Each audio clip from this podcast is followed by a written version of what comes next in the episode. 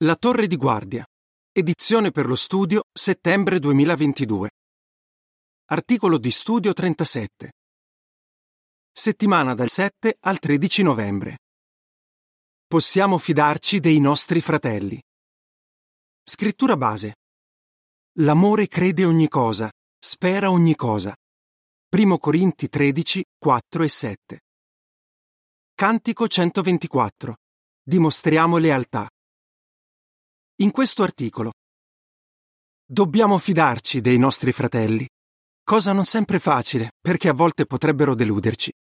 In questo articolo esamineremo principi biblici ed esempi del passato che possono aiutarci a costruire la nostra fiducia nei fratelli o a ricostruirla se in qualche modo hanno deluso le nostre aspettative. Paragrafo 1. Domanda. Perché la mancanza di fiducia tipica di questo mondo non ci sorprende?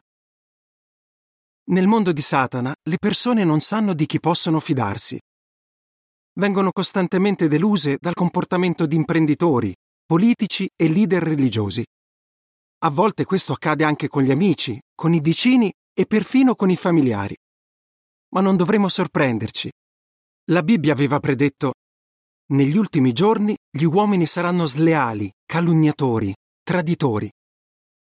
In altre parole, le persone avrebbero rispecchiato la personalità del Dio di questo sistema di cose, che non è di certo degno di fiducia. Secondo Timoteo 3, da 1 a 4. Paragrafo 2. Domanda A. Di chi possiamo fidarci completamente? Domanda B. Che dubbio potrebbero avere alcuni? Noi cristiani, tuttavia, sappiamo che possiamo avere piena fiducia in Geova. Siamo convinti che Lui ci ama e che non abbandonerà mai i Suoi amici. Possiamo anche fidarci di Cristo Gesù, perché Lui ha dato la sua vita per noi. E nel tempo abbiamo constatato che la Bibbia è una guida affidabile. Quindi siamo sicuri che possiamo fidarci di Geova, di Gesù e della Bibbia. Ma alcuni potrebbero chiedersi se ci si possa sempre fidare dei fratelli e delle sorelle della congregazione. Se la risposta è sì, quali motivi abbiamo per fidarci di loro? Abbiamo bisogno dei fratelli. Paragrafo 3. Domanda. Quale enorme privilegio abbiamo? Geova ci ha scelto, ha voluto che facessimo parte della famiglia mondiale dei suoi adoratori. Questo è un enorme privilegio da cui derivano molte benedizioni. Marco 10, 29 e 30 dice Gesù disse in verità vi dico, non c'è nessuno che, avendo lasciato casa o fratelli o sorelle o madre o padre o figli o campi per amor mio e per amore della buona notizia, non riceva ora, in questo periodo di tempo, cento volte tanto di case, fratelli, sorelle, madri, figli e campi insieme a persecuzioni e nel sistema di cose futuro la vita eterna. In tutto il mondo abbiamo fratelli e sorelle che come noi amano Geova e fanno del loro meglio per vivere secondo le sue norme. Forse parliamo una lingua diversa, abbiamo una cultura diversa e ci vestiamo in modo diverso. Eppure sentiamo di avere molto in comune, perfino quando ci incontriamo per la prima volta. E in particolare siamo contenti di adorare tutti insieme il nostro amorevole Padre Celeste. Didascalia dell'immagine relativa al paragrafo 3. In tutto il mondo abbiamo fratelli e sorelle di cui possiamo fidarci e che come noi amano Geova. Paragrafo 4. Domanda. Perché abbiamo bisogno dei fratelli e delle sorelle? Ora più che mai dobbiamo rimanere uniti ai nostri fratelli e alle nostre sorelle. Quando ne abbiamo bisogno, loro sono pronti a portare i nostri pesi. Inoltre ci incoraggiano a continuare a servire Geova e a rimanere forti dal punto di vista spirituale. Pensiamo a come ci sentiremmo se non avessimo la congregazione, che ci protegge e ci aiuta a rimanere forti davanti ai nostri nemici, Satana il diavolo e questo mondo malvagio. Satana e quelli che sono sotto il suo controllo presto attaccheranno i servitori di Dio. Che grande sollievo sarà avere al nostro fianco i fratelli e le sorelle. Paragrafo 5. Domanda.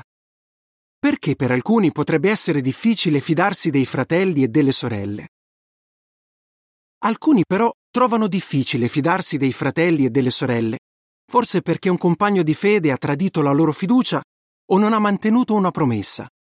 O magari perché qualcuno nella congregazione ha detto o fatto qualcosa che li ha feriti profondamente.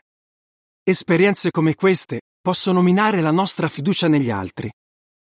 Cosa può aiutarci allora a costruire la nostra fiducia nei compagni di fede? L'amore aiuta a costruire la fiducia. Paragrafo 6. Domanda. Come può aiutarci l'amore a costruire la fiducia negli altri? L'amore è alla base della fiducia. Il capitolo 13 di Primo Corinti descrive molte sfaccettature dell'amore che possono aiutarci a costruire o a ricostruire la nostra fiducia negli altri. Primo Corinti 13 da 4 a 8 dice L'amore è paziente e premuroso. L'amore non è geloso, non si vanta, non si gonfia d'orgoglio, non si comporta in modo indecente, non cerca il proprio interesse, non cede all'ira, non tiene conto del male. Non si rallegra dell'ingiustizia, ma si rallegra della verità. Copre ogni cosa, crede ogni cosa, spera ogni cosa, sopporta ogni cosa. L'amore non viene mai meno. Ma quanto al dono della profezia sarà eliminato. Quanto al dono delle lingue cesserà quanto al dono della conoscenza sarà eliminato. Ad esempio, il versetto 4 dice che l'amore è paziente e premuroso. Geova è paziente con noi anche quando pecchiamo contro di lui. Di certo, quindi, noi possiamo essere pazienti con i nostri fratelli quando dicono o fanno cose che ci irritano o ci feriscono. Il versetto 5 aggiunge L'amore non cede all'ira, non tiene conto del male. Sicuramente non vogliamo tenere conto del male memorizzando ogni singolo torto che un fratello ci ha fatto per poterlo tirare fuori in futuro. Ecclesiaste 7.9 dice che non dovremmo offenderci facilmente. È molto meglio seguire il consiglio riportato in Efesini 4.26. Il sole non tramonti mentre siete ancora in collera. Paragrafo 7. Domanda. In che modo i principi esposti in Matteo 7 da 1 a 5 ci aiutano a costruire la nostra fiducia negli altri. Un'altra cosa che ci aiuta a costruire la nostra fiducia nei fratelli è vederli come li vede Geova. Dio li ama e non tiene conto dei loro peccati. Neanche noi dovremmo farlo. Invece di concentrarci sui loro sbagli, dovremmo cercare di notare le loro belle qualità e di vedere il loro potenziale. Matteo 7 da 1 a 5 dice Smettete di giudicare affinché non siate giudicati perché con il giudizio con il quale giudicate sarete giudicati, e con la misura con la quale misurate sarà misurato a voi. Perché dunque guardi la pagliuzza nell'occhio di tuo fratello, ma non ti accorgi della trave che è nel tuo occhio? O come puoi dire a tuo fratello, permettimi di togliere dal tuo occhio la pagliuzza, mentre nel tuo occhio c'è una trave? Ipocrita, prima togli la trave dal tuo occhio, e poi vedrai chiaramente come togliere la pagliuzza dall'occhio di tuo fratello siamo pronti a dare loro il beneficio del dubbio, perché l'amore crede ogni cosa. 1 Corinti 13:7 Questo non significa che Geova si aspetti che ci fidiamo ciecamente degli altri. Piuttosto si aspetta che ci fidiamo di loro perché hanno dimostrato di essere degni di fiducia. La nota in calce dice La Bibbia avverte che alcuni nella congregazione potrebbero non essere degni della nostra fiducia. In rari casi falsi fratelli potrebbero cercare di sviare altri dicendo cose distorte. Atti 20-30. Non vogliamo fidarci di queste persone né ascoltarle. Fine della nota in calce. Paragrafo 8. Domanda. Come possiamo imparare a fidarci dei fratelli? La fiducia, come il rispetto, deve essere guadagnata. E questo richiede tempo. Come possiamo imparare a fidarci dei fratelli? Cerchiamo di conoscerli bene. Parliamo con loro alle adunanze. Organizziamoci per predicare insieme a loro. Con pazienza, diamo loro la possibilità di dimostrare che sono degni di fiducia. All'inizio probabilmente sceglieremo quali cose personali rivelare a qualcuno che stiamo iniziando a conoscere. Man mano che il nostro rapporto diventerà più stretto, forse ci sentiremo più liberi di aprirci e di parlare dei nostri sentimenti. Ma cosa possiamo fare se un fratello tradisce la nostra fiducia? Non gettiamo subito la spugna. lasciamo passare del tempo e non permettiamo che le azioni di alcuni ci facciano perdere la fiducia nei fratelli in generale. A questo riguardo prenderemo in esame l'esempio dato da fedeli servitori di Geova che, nonostante fossero stati delusi da qualcuno, continuarono a fidarsi degli altri. Impariamo da chi non ha smesso di fidarsi degli altri. Paragrafo 9. Domanda A. In che modo Anna dimostrò che continuava a fidarsi delle disposizioni di Geova nonostante gli errori di chi aveva incarichi di responsabilità? Domanda B. Cosa vi insegna l'esperienza di Anna riguardo all'importanza di fidarsi delle disposizioni di Geova? Siamo mai stati delusi dal comportamento di un fratello che ha incarichi di responsabilità? Se sì, ci sarà utile esaminare l'esempio di Anna. All'epoca in Israele, la massima autorità in campo spirituale era il sommo sacerdote Eli. Ma la famiglia di Eli non dava un buon esempio. I suoi figli, che erano dei sacerdoti, avevano una condotta vergognosa e immorale. Ed Eli faceva ben poco per correggerli. Geova non rimosse immediatamente Eli dal suo incarico. Anna, comunque, non smise di seguire le disposizioni di Dio. Infatti non pensò di non andare più ad adorare al tabernacolo fino a quando il sommo sacerdote fosse stato Eli. Quando Eli vide Anna che pregava distrutta dal dolore, concluse erroneamente che fosse ubriaca. Senza nemmeno accertarsi di come stessero le cose, la trattò male. Nonostante tutto, Anna promise a Geova che se avesse avuto un figlio l'avrebbe portato al tabernacolo, dove sarebbe stato affidato a Eli. La situazione che riguardava i figli di Eli doveva essere corretta? Ovviamente sì, e Geova a tempo debito intervenne. Inoltre Dio ricompensò Anna con un figlio, Samuele. Didascalia delle immagini relative al paragrafo 9. Nonostante il comportamento di Eli, Anna continuò ad avere fiducia nelle disposizioni di Geova. Paragrafo 10. Domanda.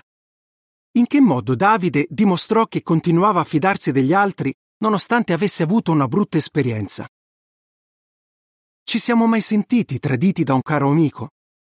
Allora pensiamo per un attimo a quello che accadde al re Davide. Tra i suoi amici c'era un uomo di nome Aitofel. Quando Absalom, figlio di Davide, cercò di usurpare il trono di suo padre, Aitofel si unì ad Absalom in questa ribellione. Sarà stato un duro colpo per Davide perdere l'appoggio sia di suo figlio che di un uomo che considerava amico. Davide però non permise che questo tradimento lo portasse a smettere di fidarsi degli altri. Continuò a fidarsi di un altro amico leale, Usai, che si era rifiutato di unirsi a quella rivolta. La fiducia di Davide fu ben riposta Usai si dimostrò un vero amico. Fu perfino disposto a rischiare la vita per Davide. Paragrafo 11. Domanda. In che modo uno dei servitori di Nabal dimostrò di fidarsi degli altri? Pensiamo anche a un servitore di Nabal. Davide e i suoi uomini erano stati disposti a dare protezione ai servitori di un israelita di nome Nabal. Un po' di tempo dopo, Davide chiese a Nabal, che era molto ricco, di provvedere del cibo ai suoi uomini, qualunque cosa potesse offrire. Quando Nabal si rifiutò di soddisfare questa richiesta ragionevole, Davide si arrabbiò tal punto che decise di uccidere tutti gli uomini della casa di Nabal. Un servitore riferì l'accaduto alla moglie di Nabal, Abigail. Sapeva che anche la sua vita, come quella degli altri uomini della casa di Nabal, dipendeva da quello che avrebbe fatto Abigail. Anziché fuggire, ebbe fiducia che Abigail potesse risolvere la questione. Poteva fidarsi di Abigail perché lei era conosciuta come una donna giudiziosa. La sua fiducia fu ben riposta. Abigail, con coraggio, dissuase Davide dal mettere in atto il suo piano. Ebbe fiducia che Davide si sarebbe dimostrato ragionevole. Paragrafo 12. Domanda. In che modo Gesù dimostrò di fidarsi dei suoi discepoli nonostante i loro errori? Gesù si fidava dei suoi discepoli nonostante i loro errori. Quando Giacomo e Giovanni gli chiesero di avere una posizione speciale nel regno, lui non mise in dubbio i motivi per cui servivano Geova e nemmeno tolse loro il privilegio di essere suoi apostoli. In seguito, la notte in cui fu arrestato, fu abbandonato da tutti i suoi discepoli.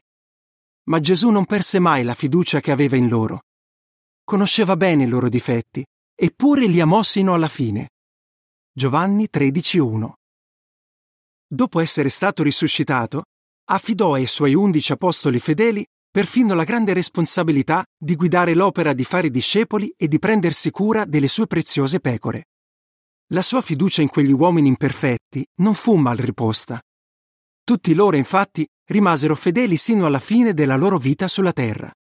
Di certo Anna, Davide, il servitore di Nabal, Abigail e Gesù ci hanno dato un ottimo esempio in quanto a fidarsi di esseri umani imperfetti. Ricostruiamo la nostra fiducia negli altri. Paragrafo 13. Domanda. Cosa potrebbe essere d'ostacolo alla fiducia?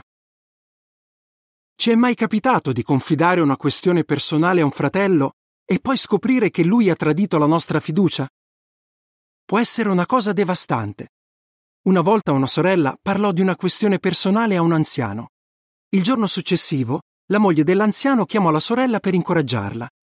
Chiaramente il marito le aveva raccontato tutto. Non c'è da sorprendersi se la fiducia che la sorella aveva in quell'anziano ne risentì. Però la sorella chiese aiuto. Parlò della cosa a un altro anziano che l'aiutò a ricostruire la sua fiducia negli anziani. Paragrafo 14. Domanda. Cosa aiutò un fratello a ricostruire la sua fiducia negli altri? Un fratello aveva da tempo divergenze di opinione con due anziani dei quali pensava non potesse fidarsi.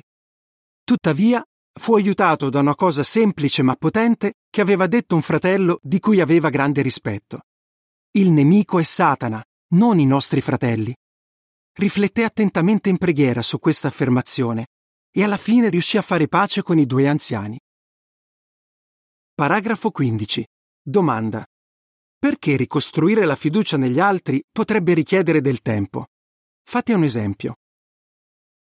Ci è mai capitato di perdere un privilegio? Può essere un'esperienza dolorosa.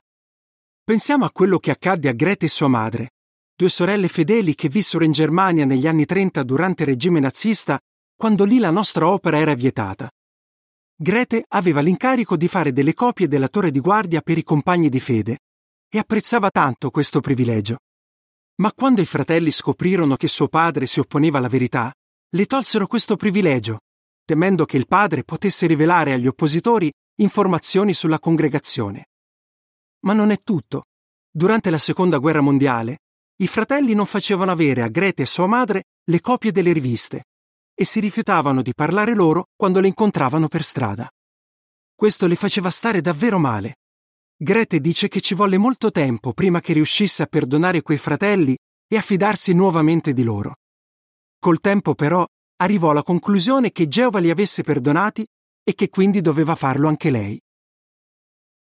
Paragrafo 16. Domanda. Perché dovremmo impegnarci per superare qualsiasi ostacolo possa impedirci di avere fiducia negli altri? Se anche noi abbiamo vissuto una situazione dolorosa di questo tipo, impegniamoci per ricostruire la nostra fiducia negli altri. Potrebbe volerci del tempo, ma ne varrà la pena. Per capire il punto, facciamo un esempio. Se abbiamo avuto un avvelenamento da cibo, probabilmente adesso facciamo più attenzione a quello che mangiamo, ma un'esperienza negativa col cibo non ci ha portato a smettere di mangiare. In modo simile, non dovremmo lasciare che una brutta esperienza indebolisca la fiducia che abbiamo in tutti i fratelli, che ovviamente sono imperfetti. Se ricostruiamo la nostra fiducia negli altri, saremo più felici e riusciremo a concentrarci di più su quello che noi possiamo fare per favorire un'atmosfera di fiducia nella nostra congregazione. Paragrafo 17. Domanda. Perché la fiducia è importante e di cosa parleremo nel prossimo articolo? Nel mondo di Satana la fiducia è una cosa rara. Ma la fiducia basata sull'amore caratterizza fortemente la famiglia mondiale dei servitori di Geova. Questa fiducia promuove gioia e unità ora e ci darà protezione durante i tempi difficili che ci aspettano. E se abbiamo sofferto perché la nostra fiducia è stata tradita? Cerchiamo di vedere le cose dalla prospettiva di Geova. Mettiamo in pratica i principi della Bibbia rendiamo più profondo il nostro amore per i fratelli e impariamo da esempi riportati nella Bibbia. Possiamo superare le delusioni e ricostruire la nostra fiducia negli altri. In questo modo avremo tantissimi amici che ci rimarranno vicini più di un fratello. Proverbi 18-24. La fiducia però è come una strada a doppio senso. Nel prossimo articolo vedremo cosa possiamo fare per guadagnarci la fiducia degli altri. Come rispondereste? Perché fidarsi dei fratelli è della massima importanza? Quali esempi tratti dalla Bibbia possono aiutarci a non smettere di fidarci degli altri? Cosa possiamo fare se un fratello o una sorella tradisce la nostra fiducia? Cantico 99. Milioni di fratelli. Fine dell'articolo.